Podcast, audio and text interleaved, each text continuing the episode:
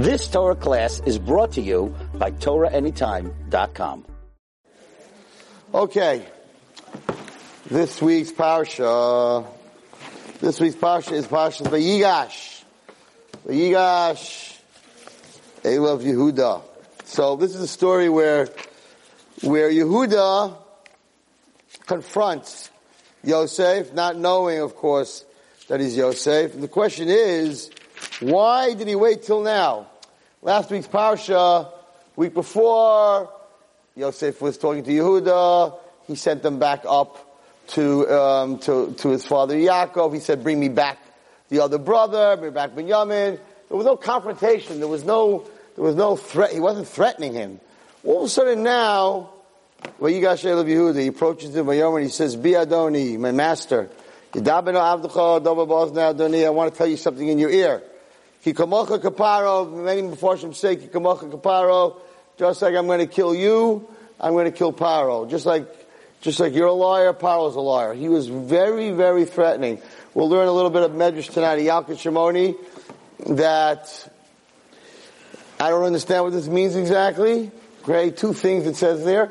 Number one, it says that he got so angry he was wearing six shirts. Six shirts, one on top of the other. And his chest here, he got so angry, went through all six shirts. So that when Yehuda got very angry, his chest hair became like nails. So Yosef knew all about Yehuda, and he got very nervous. And it says that he screamed so loud that Chushim ben Dun, who was deaf, Chushim ben Dun was deaf, right? We know the story by um, by the Marsa Machpelah when they were burying um, they were burying Yaakov Avinu so Esav came and there was a whole fight and Chushim could not understand what Esav was saying. I'm sorry. They were burying, I think they were burying Yitzchak actually. Uh, whatever, and there was this, and Chush, how they were burying Yaakov or Yitzchak? They're burying, could be it was Yitzchak. No, I think it was Yaakov. I'm not sure. But anyway, whatever was going on there, Chushim was deaf and he saw Esav making trouble so he just chopped his head off. And his head rolled into the Marsa Machpelah. So Chushim was deaf. But the Yalkut Shimoni says that Yehuda yelled so loud that Chushim, who was in Eretz Yisrael, okay, so he was in Mitzrayim, so loud that Chushim in Eretz Yisrael heard him scream. I guess the vibrations, I guess he was deaf. So, Yehuda wasn't to be messed with, that's for sure. But we're going to see something very beautiful about who Yosef HaTzadik. I think, I think that re- people don't really, really realize who Yosef HaTzadik was and, and the, the greatness of his midah. Because the first time that we're actually, I wish I could be like Yosef Atzadik. You got to really work on your midos. Um, the first time that we're introduced to Yosef, to Yosef in Pasha Yeshev, right? Really, the first thing the Torah tells us about Yosef, Ela told us Yaakov, Yosef ben Shvaras Rishana, he was 17 years old. Hayroya is Echabatson, he was a shepherd. And the first thing the Torah tells us about is who? Nar is b'nei Bilha, b'nei Bilha, b'nei Zilpa, Nishei Aviv, v'yava yisav yibasim alaviyem. Rashi says that the other brothers were making fun of the brothers from the maidservants, from Bilha and Zilpa, and Yosef stood up for them. The first thing you see about Yosef Atzadik is that he was very anti-bullying. Very anti-bullying. He stood up for the brothers that were being bullied by the other brothers. Did these brothers come to save him later on when the other brothers were trying to sell him? No. You know, no good deed goes unpunished. We know that. That's, uh, the more you deal with the public, the more you learn that very sad lesson that people come to me all the time with problems and problems, but they never come back and tell you that the problems were solved. You only hear the problem. My Rebbe Rav Gamliel always says, nobody comes back and says, I found the shidduch. I'm getting married. Uh, things worked out. You meet them four years later. They're like, wow, you look great. Oh yeah, everything worked out. Yeah, everything was right. Oh, your advice was amazing. Oh, thank you very much. I'm not sleeping at night because I'm worried about, okay, not really, but whatever, right? And I'm worried about you. And so, so, you know, you have to learn that you don't do good deeds for, there's a, um, when you daven on Shabbos, so we say a Mi Sheberach, after you come porkum between Shachris and, and Musaf, and in there we say, "V'chol misha oiskim b'tzorchei tzibur, HaKadosh Baruch Hu yishalim scharam. Anyone who works with the tzibur, Hashem should pay their, their, their schar. So everybody asks the question, why specifically if you work with the tzibur? Is because nobody else will pay the schar. No one else is going to say thank you. Hashem will say thank you. So it's not about thank yous. People make that mistake and, um, I had a, a, a disagreement with someone who's very close to me in my family. Um, I'm not going to tell you who, but very close to me. And that person felt very much that you don't have to do for others what they won't do for you. In other words, if, if at three o'clock in the morning you called your friend and she'd come out and change your tire, then if she calls you at three o'clock in the morning, you got to change her tire. But if she's not willing to change your tire, you don't need to, you don't need to change, you don't need to change her tire she's not willing to do your tire. I totally disagree with that. The reason you do good is not because the other person will do good for you. Guess what? Later on in life, you'll be no, doing nothing good. Because most people won't be doing anything good for you. So if you do good, it's about you doing good. It doesn't matter if the other person is going to do back good or would do good. Very unimportant. A person should always focus on, it's about me. It's not about them. I don't need the thank you. The thank you actually I personally, I don't need a thank you, but the thank you is for you. If you're ungrateful, then, then it's, it's very bad for your midos. It's not about me. It's not about you thanking me. It's about you thanking. That's a midah. And if you don't thank a person and you don't appreciate, it's about you. It's not about the person you're thanking. Hashem doesn't need you to say thank you in the morning, Modani. You need to say thank you. So people make that mistake. It's like, oh, I have to say thank you because the other person, otherwise they're going to be insulted. No. If the person doesn't need to thank you. Some people do, but people who really do good, they don't, they don't do it for thanks because you won't, you'll stop doing things. Because you don't get, th- very unusual that people thank you for what you do. It's pretty much an expectation. I think there are more people out there that don't like me than do like me. Right, Walston, what are you saying? Right? Because a lot of people call me. I don't get a chance to call them back. So they're angry at me. It's like, what do you mean? What do you mean you call me back? You owe me. Why do I owe you? I don't even know you, right? The end is that people think you owe them. So if you owe that, if you owe me, then why should I say thank you if you do something for me? Kids tell their parents all the time, like, that's your job. I mean, you gotta buy me a car. I mean, that's your job, you know? And, and, and for Hanukkah, I gotta get a present every night. What do you mean? That's your job. So they're very unappreciative. I, I told you once, I had a girl, she got a new Volvo. She's 18 years old. A new Volvo. When I was 18 years old, I got a new bicycle. She got a new Volvo. And she's mouthing off to her parents. She's such a machutza. And they're in my office. And I, I said to her, forget about kibbud av v'em. You got a Volvo. How do you talk to your parents? They just bought you a Volvo. You're 18 years old. I don't have a Volvo. And she's like, uh, what, like, what, are you, what, what are you saying? Like, what's my father's job? He has to get me a car. I'm 18. I'm uh, hello. Right, it's a generation. Hello. You gotta get me an iPhone. What do you mean I'm getting me an iPhone? It's your job. So I told the girl, wow, I didn't know your parents worked for you. This is a big chiddush. Your parents work for you. They have a job. Their job is giving their kids working, and that's taka. So gratitude, don't depend on gratitude. Do it because you want to do something good. Don't do it for a thank you. Do it because you want to help somebody else. That's it. So even if they won't do it for you, just the opposite. If they'll do it for you, so really deep down you're not doing a chesed. It's an eye for an eye. They'll do it for me, so I'll do it for them. So that doesn't mean you're a kind person. You'll, you'll do my tire, I'll do your tire. So that's not a kind person. A kind person is a person who says, I will not do your tire. I will not get up in the middle of the night. If you call me, I would never do this for you. Ah, that's the one you want to do it for. Because then you know it's a real chesed. You're not, it's not, it's not just a trade-off. Just the opposite. Just the opposite. Don't hold your breath for thank yous. It's not what it's about. You should say thank you, but don't hold your breath. That's not what. So, so, so Yosef Atzadik learned this the hard way. Here he is. He's defending. He's not one of them. He is Rachel Imenu's son. He's at the top. These guys are being made fun of by the six tribes from Leah. No one's making fun of Yosef. Yosef is, uh, from, uh, is from Rachel. Rachel was Yaakov's, you know, I'm not going to say favorite wife, but favorite wife, right? So, so Lamaisa, or very, very, very, you know, he, he worked for her originally. So Yosef was like the king. Son is Pasim, his father is chosen.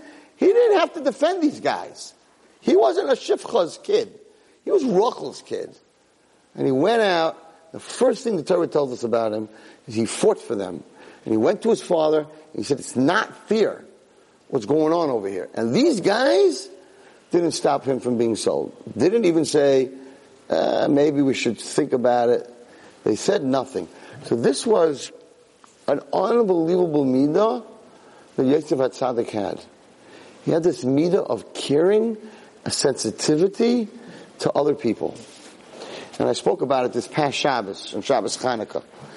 Because that sensitivity to other people, and many times we get hurt and we get turned off and we, we don't do chesed anymore because we get smacked in the head for doing it. I can't tell you how many guys that I know that, that really were good guys and wanted to help the world and the world didn't appreciate them and not only didn't appreciate them but, you know, threw rocks at them and they said, you know what, have a good day, I'm done. Uh, I'm not helping. There's a very, very famous story. Think it was the Divrei Chaim, who's a Rebbe, and one of the Hasidim came to him and asked him, um, he needed 20,000 ruble to make a wedding. And he didn't have the money. And usually the Rebbe would give like two, three thousand ruble. But this guy was begging and begging. His, his daughter had a very hard time making a shidduch, so he really needed this money. So the Rebbe said, I never did this, but what I'm going to do for you is I am going to collect it myself. And it says that the Chaim, I believe with Divrei Chaim, one of the, he got dressed as a pauper and he went into other, into peasants, into villages, which he never did before, and he actually collected for like months by himself, the Rebbe. And he finally made the 20,000 20,000 ruble, and he made a big tish for the Chassidim, and he asked the Chassidim to get him a huge bowl of cherries. Now the Rebbe does, never ate cherries before, right? And everybody was like, whoa, my fist, my fist, the pits, who knows is going to grow, a beanstalk, who knows, magic. The Rebbe, the Rebbe doesn't eat cherries, right? And he goes ahead and he, he calls this guy in and he gives him the 20,000 ruble. He collected 20,000 ruble and he says, sit here next to me and he gives out this, a cherry to every chassid. I remember reading the story, it's fascinating. And he said, do me a favor, when you finish the cherry, send me back the pit. So each chassid took cherry, ate the cherry, put a pit in a plate and sent it back. So the gabbai collected all the pits from all the, all the chassidim and he had this huge bowl of pits, cherry pits. And everyone's looking, they're like, wow, this is unbelievable, Mashiach's coming, cherry pits, you know, like, whenever the Rebbe does something that's not normal, like cherry pits, maybe the gematria of cherry is Mashiach, ah, who knows? They were starting, you know, all the rumors were flying, eh, you know what I mean? Yeshiva world was talking about it, eh, it was going crazy, right? What's his nice? Forget it. So they're all looking at Chassidim and like, what's going on here? He takes the bowl of pits, and he gives it to the guy that he, that he collected the $20,000. And the guy says to him, Rebbe, why are you giving me cherry pits? He says, anytime you do a very big chesed for a person, in the end, they throw stones. So do me a favor. Don't throw stones. Here's a bunch of cherry pits. When the time comes that you want to throw, throw the cherry pits, not the stones. That's what happens. That's what happens when you do good. So a person has to understand that when you do good, you have to be you have to break your, you have to be an anav, and you have to break yourself and understand if I'm doing it because I want appreciation, you're gonna not, you're not gonna do it for long. It's not, it's not gonna work. There's a girl that came to me who was really having a very hard time and very depressed, and I told her that she should go help autistic or Down syndrome children. Why? Because the giver, right, when you give specifically to these children, they're very honest and they're very open, and you give to them so they, they give back. And I said, you, you need this, you know, you need a relationship, because she had some really bad relationships. You need a relationship with someone that you can trust, who's not trying to, you know, mess you up. These kids are very straight up. And, and they're very loving, and, and so so I thought that would be a great idea. Most of the time it works. Well, they gave her an autistic kid that was beating on her. Mamish physically, he used to punch her and hit her, and it was very, very physical. And she, Mamish came back to me crying. And she was like, ah, give back. This kid, every time I try to be nice to him, he hits me. I can't do this. And I'm like, if you could do this, if you could give to a kid who's hitting you for being nice, again, physically, if you can handle it, it's like the greatest chesed. You, you, you, will, you, you will become a person that is absolutely a superstar. It's, it's one thing, you, you, you, say something nice to a kid or you have a Down syndrome kid and he gives you a big hug at the end of the day and you feel good, right? That kind of chesed is great, don't get me wrong. But the kind of chesed where at the end of the day you get punched, a whole day you work with a kid, at the end of the day you get punched, and you come back the next day to that kid, I was like, you're gonna be a gala, you're gonna be a gala hadar in chesed. You're gonna be absolutely amazing. And you know what? It took a month, and she showed me her black and blue marks. She had mamash had black and blue marks. And it took a month, and the kid stopped. He stopped hitting her. And became very close to her. And she thanks me to this day that I, that I set that up. So, yeah, it's not, it's not easy, don't get me wrong. But that's what real chesed is, and that's what Yosef Atzadik's brothers did to him. They sold him down the river. They sold him to Mitzrayim. But his sensitivity, and I spoke about this past Shabbos and I, it blew people away. His sensitivity saved the world. How did his sensitivity save the world? So let's, let's just take him apart for a minute. So you have this boy, he's 17 years old. He's his father's favorite. His father made him a very special Ksenius Pasim. He's Rachel, he's Rachel Imenu's son. He's Binyamin's older brother. Okay? Very sensitive, very sensitive kid. And he gets sold down to Mitzrayim. Not only does he get sold down to Mitzrayim, first they, first they strip him down and they throw him into a pit, they try to kill him. They threw him into a pit without any clothing on. You know what was in that pit?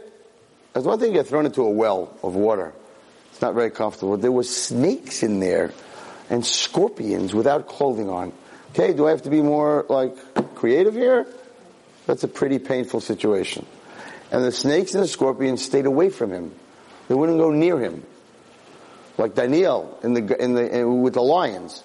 So at that point, they should have said, uh, this is a miracle. We threw our brother into a pit of snakes and they're not touching him. Maybe we're wrong. Maybe he's right. No. They sold him. So they sell him down to Mitzrayim. You just get into Yosef's, I want you to get into Yosef's head a little bit. So his brothers, including the ones that he protected, sell him down to Mitzrayim. He's alone. He's in a caravan, right, with strangers. Now you have to understand how Kaddish, according to the Chidah, Yosef HaTzadik was a Gilgul of Adam. He was the Yisoid of the Olam. He was pure Kedusha.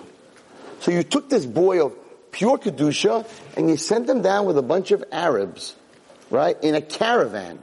No tefillin, no minyan, no tzitzis, no yarmulke, no mikvah, nothing. Like a guy. And he ends up coming down to Mitzrayim, and they put him on the slave block. They put him up for sale. And who buys him? Potiphar, Sar HaTabachim, the butcher, who was gay says Rashi. Rashi says he bought Yosef for himself. Okay? Rashi, the of Rashi. Look it up. Where he gets married to Afnas Bas Poitifera, Rashi says Poitifera, bought him for Mishkav Zachar. Okay? Yosef Atzadik gets bought to be someone's boy. Ends up in this house, this low-life's house, Potiphar, does amazing does amazing. The whole house, says, says the Chumash, turns around, everything's growing, Panos is amazing, the, the, the, the, he says, Potiphar says, I see that my house is blessed because of this boy. Okay, so now, if I'm the guy that's making you, that's making your house blessed, a little reward, like a little what, what happens? The woman of the house that he caused to be blessed messes with him. What's his reward for bringing blessing to this house? Potiphar puts him in jail knowing that he did nothing wrong. He knew he did nothing wrong. Puts him in jail. Once again, Yosef gets paid back. instead of appreciation, he ends up being thrown into an Egyptian dungeon. Not a place that you want to be. But the one thing that he always had was sensitivity. He was very sensitive to other people's needs. So what, what happens? And this is what really saved the world. Okay? At the end of Parshas Vayeshev, says the following. So he's in the bar. Right? He's in the bar. He's in the dungeon. This is it. Vayachalom, they both have a dream, fine. Now.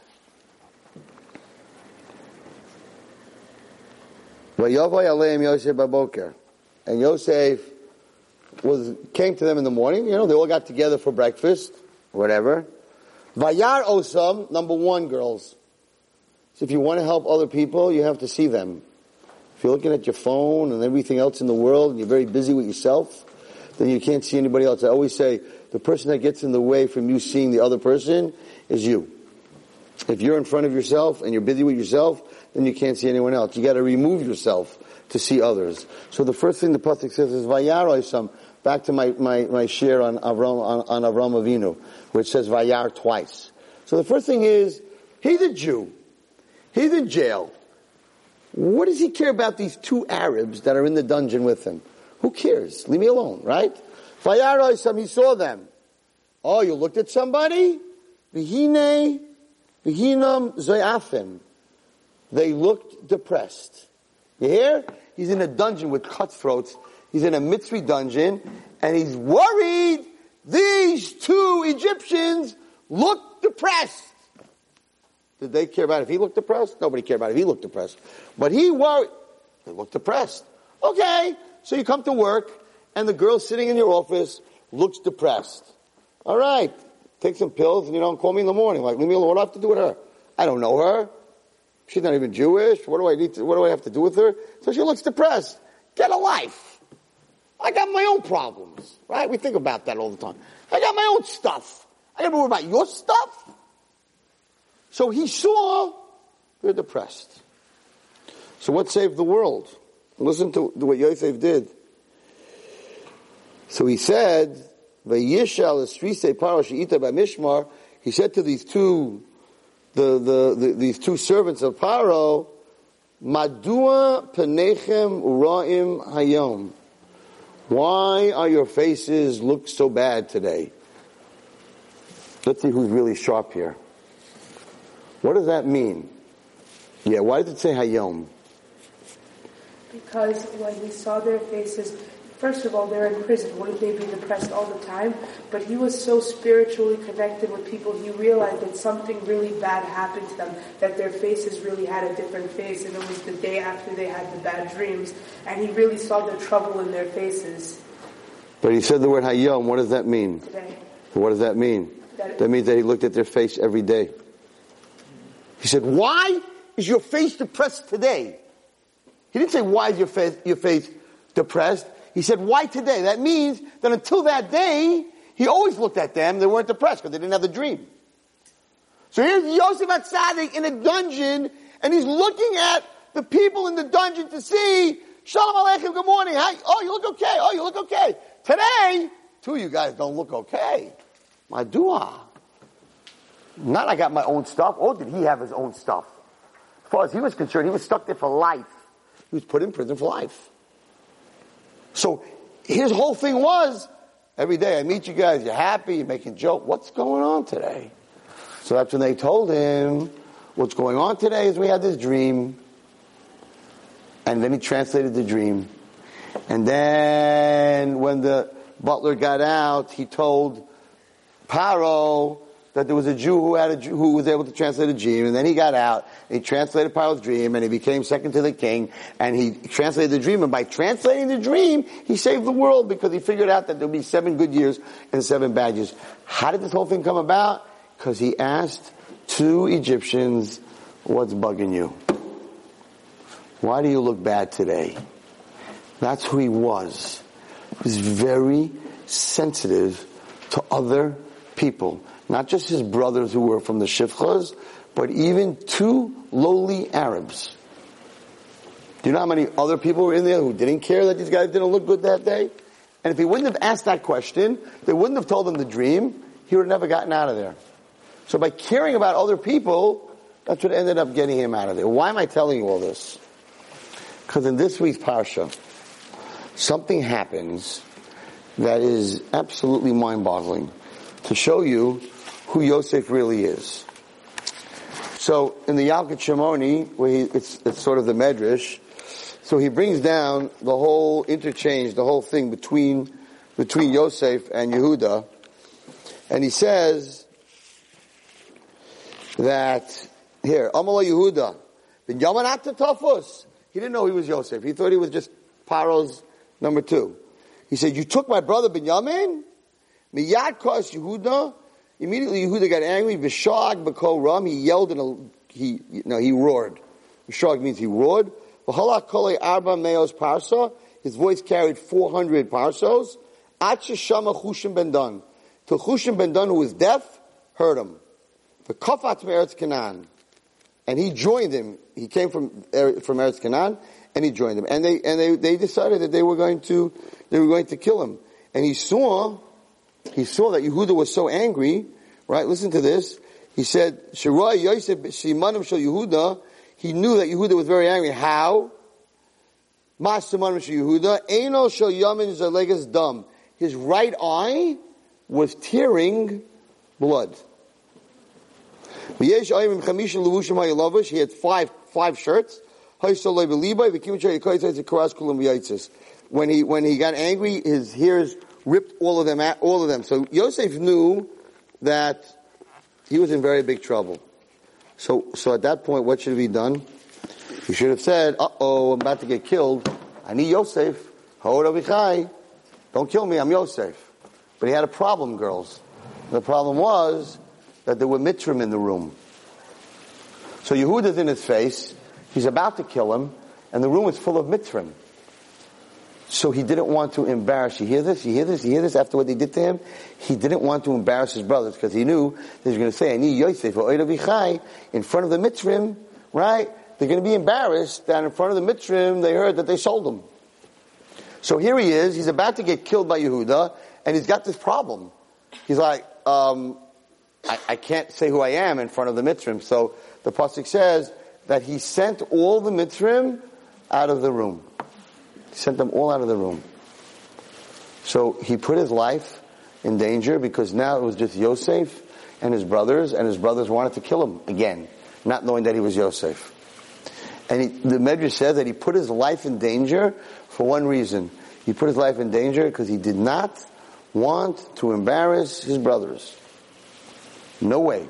So he said, if I have to die, without ever telling them who I am, it's worth it that they should not be embarrassed. This is who, this is who Yosef HaTzadik was. This was his sensitivity from the beginning when the Torah talks about it till the last pasuk in Vayechi where the Torah talks about it because he, he tried to make them feel better. So what happens? So he says, he says, Ani Yosef, right? Well, first of all, the question is, why did he ask, right? Why did he ask, Ha'oid Avichai? Ten times they told him, we have an old father, and he doesn't want to lose his second kid, and we have an old father, and we have an old father, and we have an old father. So he knew that his father was alive. So why when he said, Ani Yosef, did he say, Ha'oid Avichai? And if he was asking, he should have said what? Ha'oid Avichai? No. He should have said, Ha'od Avinu Chai. Is our father alive? His father and their father were the same man. So why do you say Avichai is my father alive? You should have said, our father alive. So he was giving them Musar. And after he said, Ani Yosef, he said, if I'm Yosef, and my father is Yaakov, but you guys don't treat me like a brother, you don't feel that I'm a brother, then he can only be my father. He can't be your father. In other words, if, if, if I have a father and you're not my brother, then my father can't be your father. So he was giving them musar and he said, Hoid Ovichai. My father. Is my father still alive? It's not our father. You didn't treat me like a brother. So if you treat me like a brother, it's our father. But there's a beautiful chidah. And the chidah says that he was really worried that his father was dead. I, the Torah kept saying over and over, we have an old father, we have an old father. So he said like this, Yosef. Yosef said, I look like my father. We spoke about this a few weeks ago. I look exactly like my father. And now I have a beard. So now I mamish look like my father. And they don't recognize me. This whole time, coming down, going back, coming down, they don't recognize me. If my father was alive and they really just left him, then how could they not recognize me? But if my father died 10 years ago and they already forgot how my father looks, maybe that's why they're not recognizing me, says the Chidah. The reason they don't recognize me is because my father's really not alive. And they haven't seen him in 10, 15 years. So now when they come down, they don't know what he looks like anymore. So he said, it can't be that he's alive. You left him two days ago. You see me and you don't put two and two together. Because you just saw his face.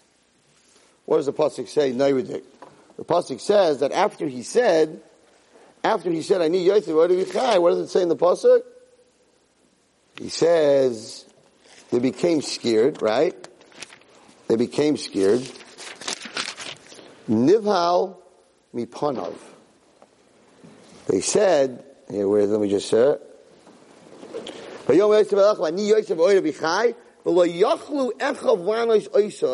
They couldn't answer him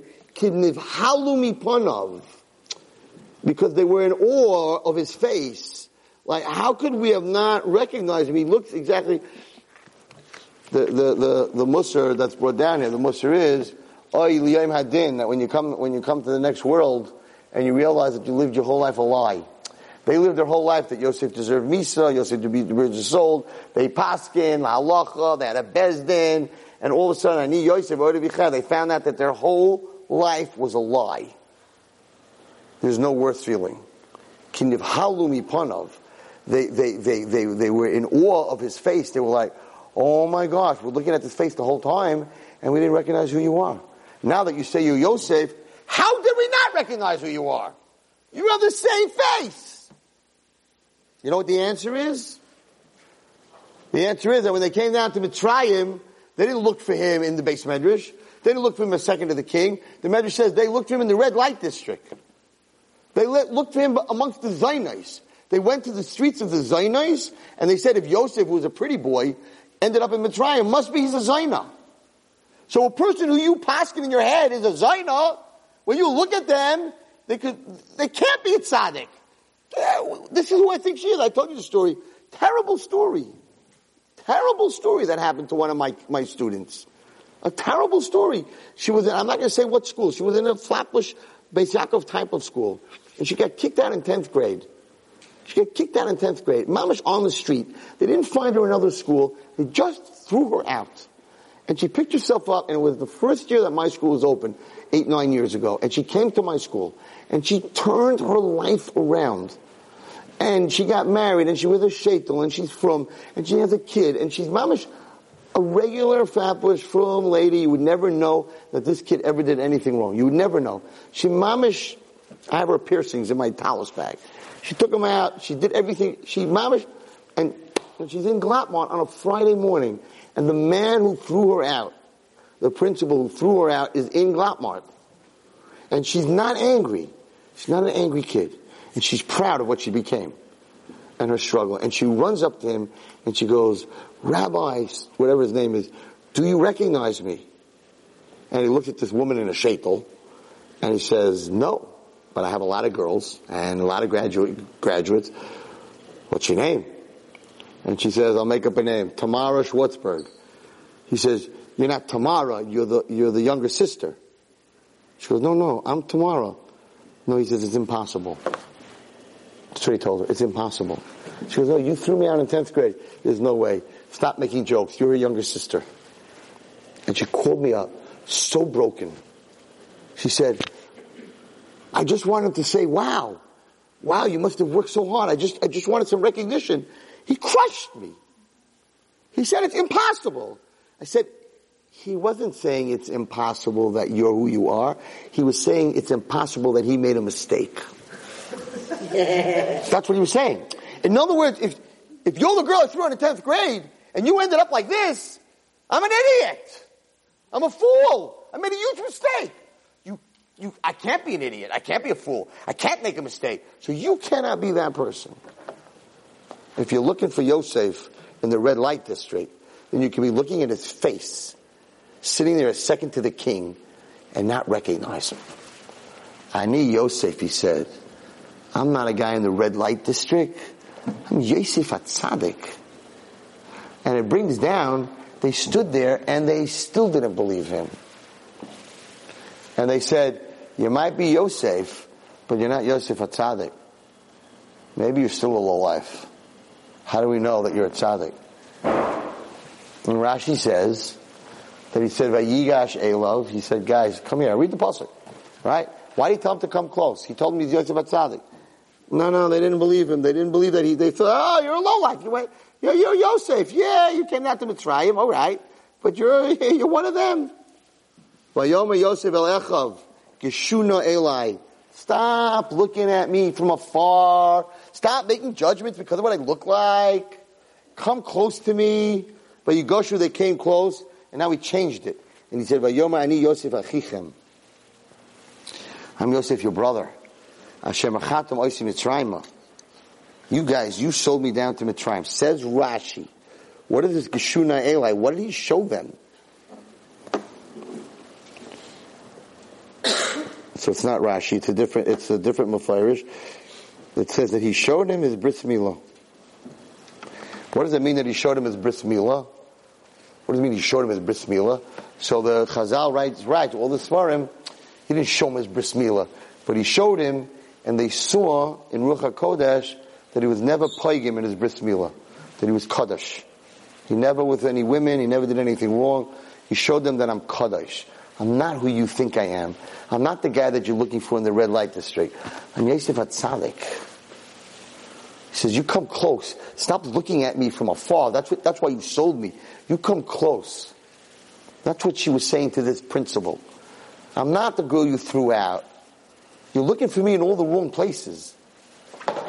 I'm a tzaddik but he would not give in. He was like, he was like, impossible. It's impossible. It's such a very big lesson, but right away, you know, he, he was tough. And he Yosef or Avichai, he was tough, but right away he became Yosef to Tzaddik Aben. He couldn't be tough. Yosef couldn't be tough. It says here twice that he cried. He went into a room, closed the door, and cried by himself. You know what you're talking about? You're talking about Yosef Tzaddik. He's running the world, right? When it came to his brothers, when it came to his family, he, he just couldn't hold back his crying. He saw Binyamin, he couldn't hold back his crying. He was soft. He was soft inside. So right away, right away, right? He says, I'm the guy you sold to Mitzrayim. Now they figure they're going to really get it on their head. No. Don't get depressed. Atzvus. Don't get depressed. Don't get angry. You didn't do anything wrong, brothers. You didn't do anything wrong. Hashem put in your head to sell me so I would come down to Mitzrayim and I'd be able to save the world. You're a bunch of good guys. Not your fault. You're not bad guys. You did what Hashem wanted you to do. You sold me so I could save the world. He didn't even hold the, the criticism for more than one word. You sold me to Mitzrayim, and then he twisted it. You sold me to Mitzrayim so I could save the world. He couldn't even give them Musar. How much he loved them. And that was his midah from all the way in the beginning. And that was his midah that saved the world because he saw that some people that were very unimportant in his life looked depressed and he asked them why. Changed the whole world. Changed his life, got him out of, uh, got him out of jail, changed the whole world. Just caring about other people. There's another where, where he said, um, Ha'oid Avichai, I saw in a sefer that he was saying, he was talking about Hashem. He said, Ani Yosef. Ha'oid Avichai, is God still around? He sold me. Like, what happened to God? Ha'oid Avichai, he was giving the Musar. It's like, God's still around? Is, my, is our father, is my father still around? What happened to Hashem? You sold me? What happened to Hashem? Where's Hashem in this picture? But he really gave them Musar. So, just to move into a little bit to Hashem, so I want to tell you something very interesting, and I, I spoke about it this Shabbos also.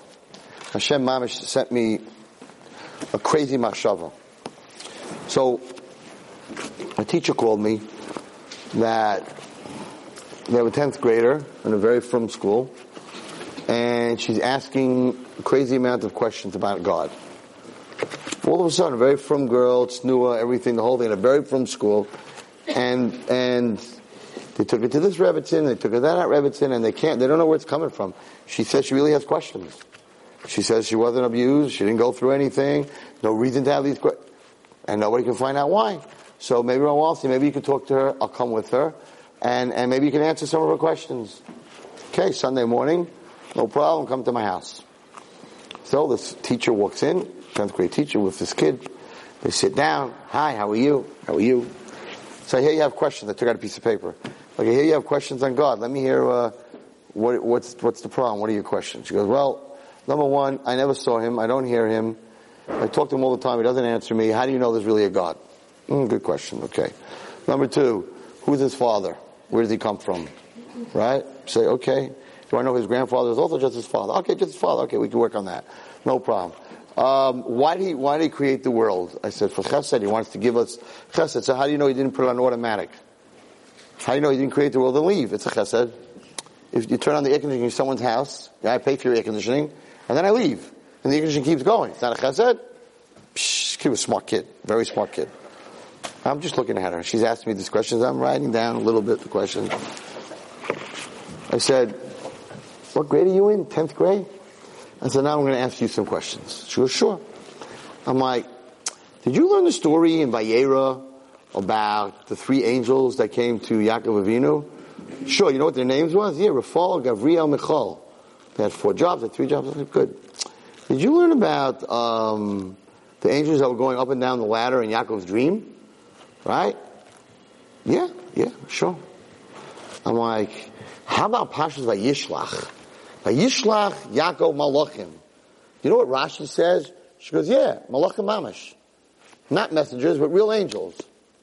Can I ask you a question? She goes, sure. I'm like, when you learned this, how come you didn't ask anything about angels? Where do they come from? Who's their father? How do they move? Do they die? I never saw one. I never heard one. How you know it's true? How come you learned all about angels in all these different pashas and you just accepted it? And the same questions that you have on God, I have on angels. How come you never asked about angels? No one in 37 years of me being a Rebbe, with kids at risk, atheists, no one has ever called Rabbi Wallerstein and said, I don't believe in angels. I've never seen them. I've never heard them. I learned about them. How do they move? What are they made out of? Who's their father? Do they have brothers and sisters? Who was here before them? How do they die? Do they die? How come no one ever asked me those questions? How come Esha Torah doesn't have a, a spot for questions on angels? How come you don't have a problem when you when you read Peter Pan, right? That there's a little fairy flying around. How come God has all these questions? She goes, I, I don't know. I never, I, I, I never thought of asking about it. I'm like, why? Why didn't you? It's a big piece of the story. Three angels come to Avram, they eat, they sit, they bless, they burn Sodom, they destroy Sodom. I said, you read the whole story in Sodom.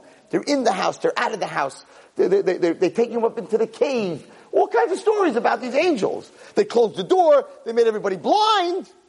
Huh? Nobody here ever asked me a question about it. How did they make them blind? How do they close the door? When they're human, when they're in human form, do they really eat? Nothing. I said, you know why? Because angels don't tell you what to do. So you don't gotta get rid of them. You don't have to have any questions on them. Because they don't tell you to be a snua. They don't tell you to keep Shabbos. So I don't got a problem believing in them. God, I got questions. I said, you don't have any more questions on God than you have on angels. Your questions are your answers to your behavior. Something's bugging you, and therefore you have to have questions on Hashem. Now you're a 12th grader. I don't think you're Machal, you're a 10th grader. You're not Machal Shabbos. You're not eating treif. You're dressed very tzniistic.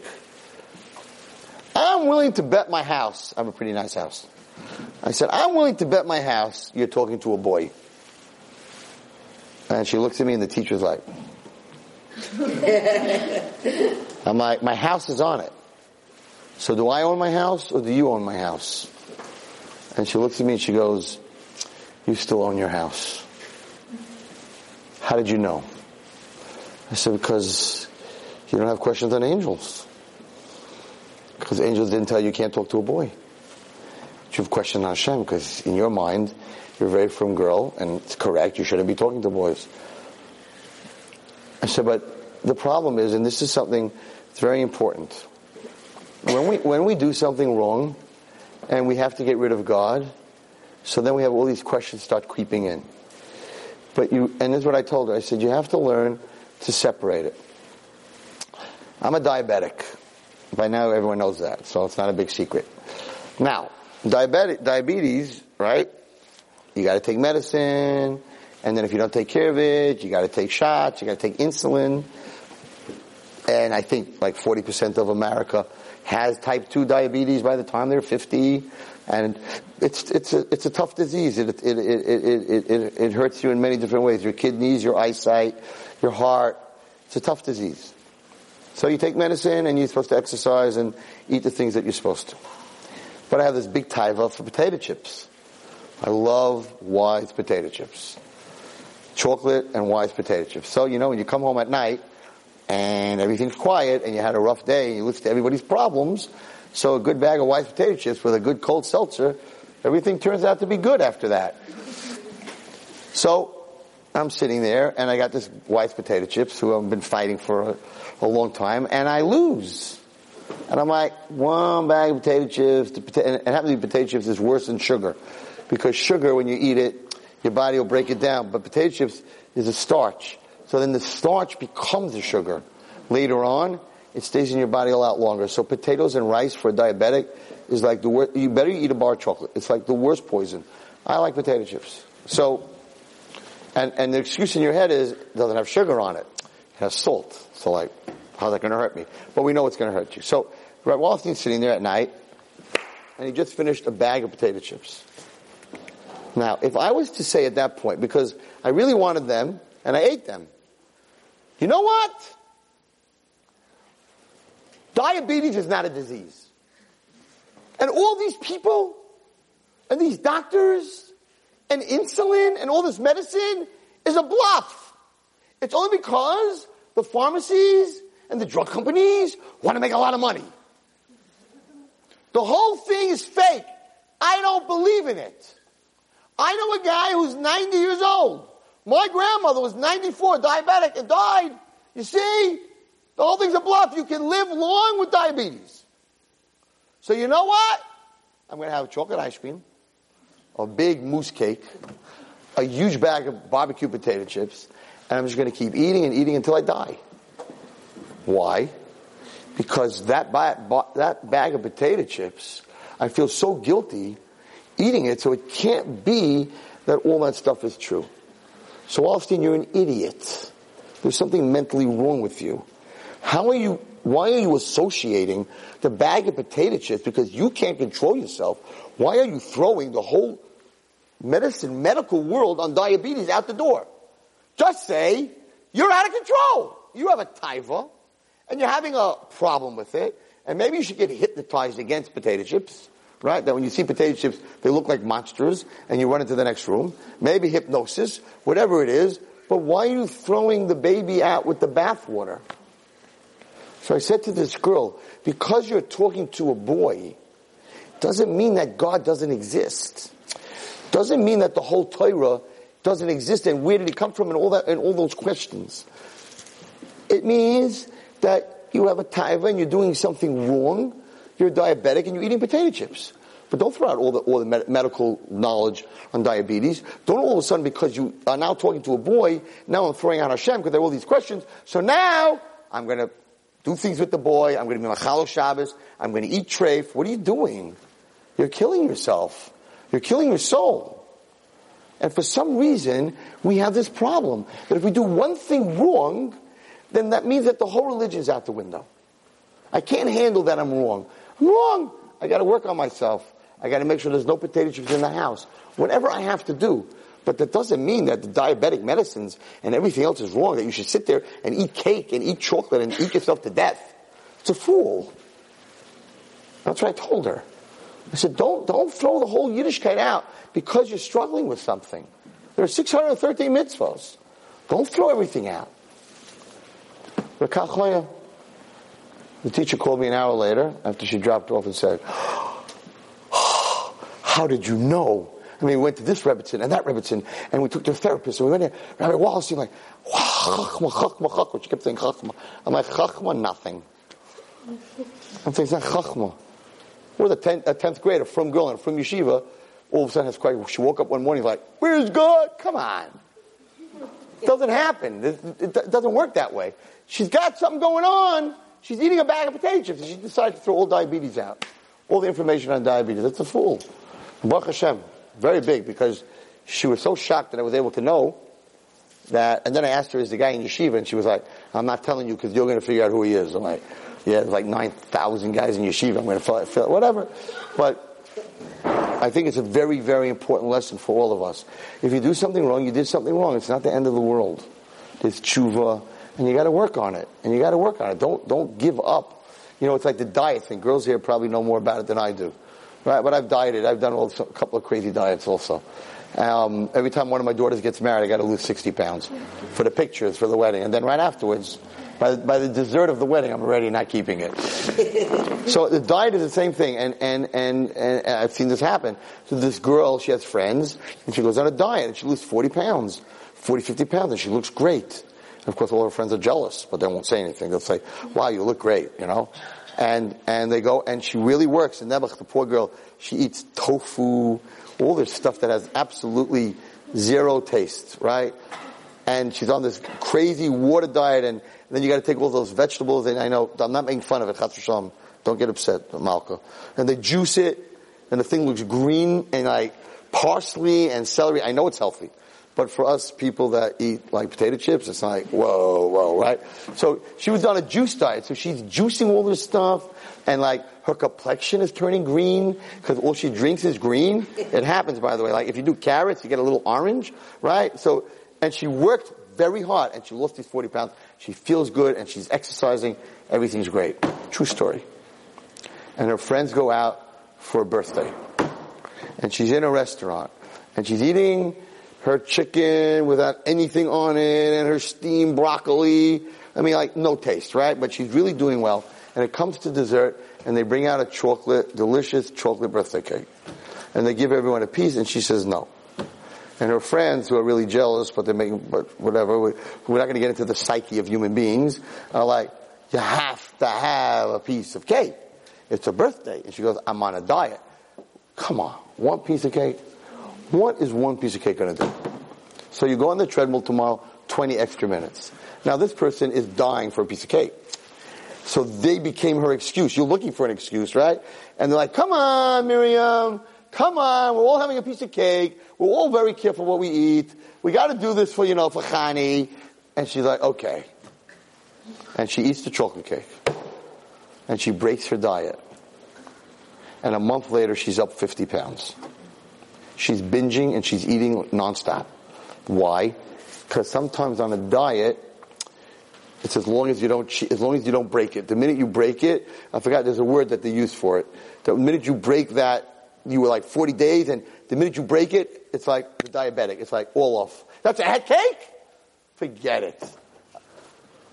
Michigana, you had a piece of cake? What is that already? So you gained a pound? So go work out tomorrow for an extra hour and you're back to where you were. Because deep down, you wanted more cake. So you're looking for excuse. So now that I cheated and I broke my, oh, that's the word, streaking. It's called streaking. I broke my streak, my 40 day streak. So now you have an excuse in your head I broke it anyway. I had a bag of potato chips anyway, so I can have three slices of pizza. I, I broke it in. Today I'm not, today I'm not taking care of my diabetes. So you're always looking in your head to, to have an excuse to break what you're trying to do. So here's your excuse. You had a piece of cake. She gained all the weight back and then some. If you look at it, it's like, what did you do? You worked so hard. It was just a piece of cake. It's called streaking. You break my streak, I'm done. We have this with Minyan. We get guys to go to Minyan, right? And they go to Minyan, they're 40 days, 60 days. They go to Minyan. All of a sudden, they're not Minyan anymore. I'm like, what happened? I didn't see you Minyan for two weeks. He's like, oh, I missed one day. I'm like, so what?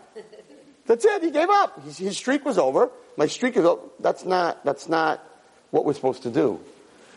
So in Yiddishkeit, right? If you if you stop listening to Jew, whatever it is, you stop listening to non-Jewish music, you decide you skirt whatever it is, and you broke it, and you, you you went to a concert, or you went to an opera, or you went to a Broadway show, and you haven't gone in such a long time, and you broke it. And I'm not telling you you should break it. And you broke it doesn't mean that right after that I went to a Broadway show, so now I'm going to all the Broadway shows. I'm, I'm changing my skirts. I'm, I'm what? Calm down. You broke the diet. You made a mistake. Okay. You talked to a boy. So you're giving up Hashem? You need to know where he's born, where he went, what's going on with him. Calm down. Step back in. You stepped out, step back in. And continue. And my bracha to everybody here is that you should have a lot of siyata d'shmaya, and Hashem should give you the koyach to, to have clarity, and that we should learn from Yosef HaTzadik that no matter how much someone hurts you, and he was hurt extremely, extremely bad. In the end of the day, he was willing to put his life on the line, that he sent out all the Egyptian soldiers, and he knew that he was in danger, just not to insult the people who hurt him. Just not to insult the people who hurt him. That's what he was worried about. And even when he gave them Musar, he couldn't do it. He said, you sold me to Mitzrayim, but you did the right thing because that's what Hashem wanted. Hashem should give us all such unbelievable midos, and we should be able to see Yosef HaTzadik, Nebuch, what they're doing to his grave in, in, in, in Shechem, in Eretz Yisrael, the Arabs, they burnt his grave, and they knocked it down, and they did whatever they can, but it says that Yosef will be the one, will be the fire that will destroy Esav. We should all be Zaycha to see that Bekarov. Thank you. You've just experienced another Torah class brought to you by TorahAnytime.com.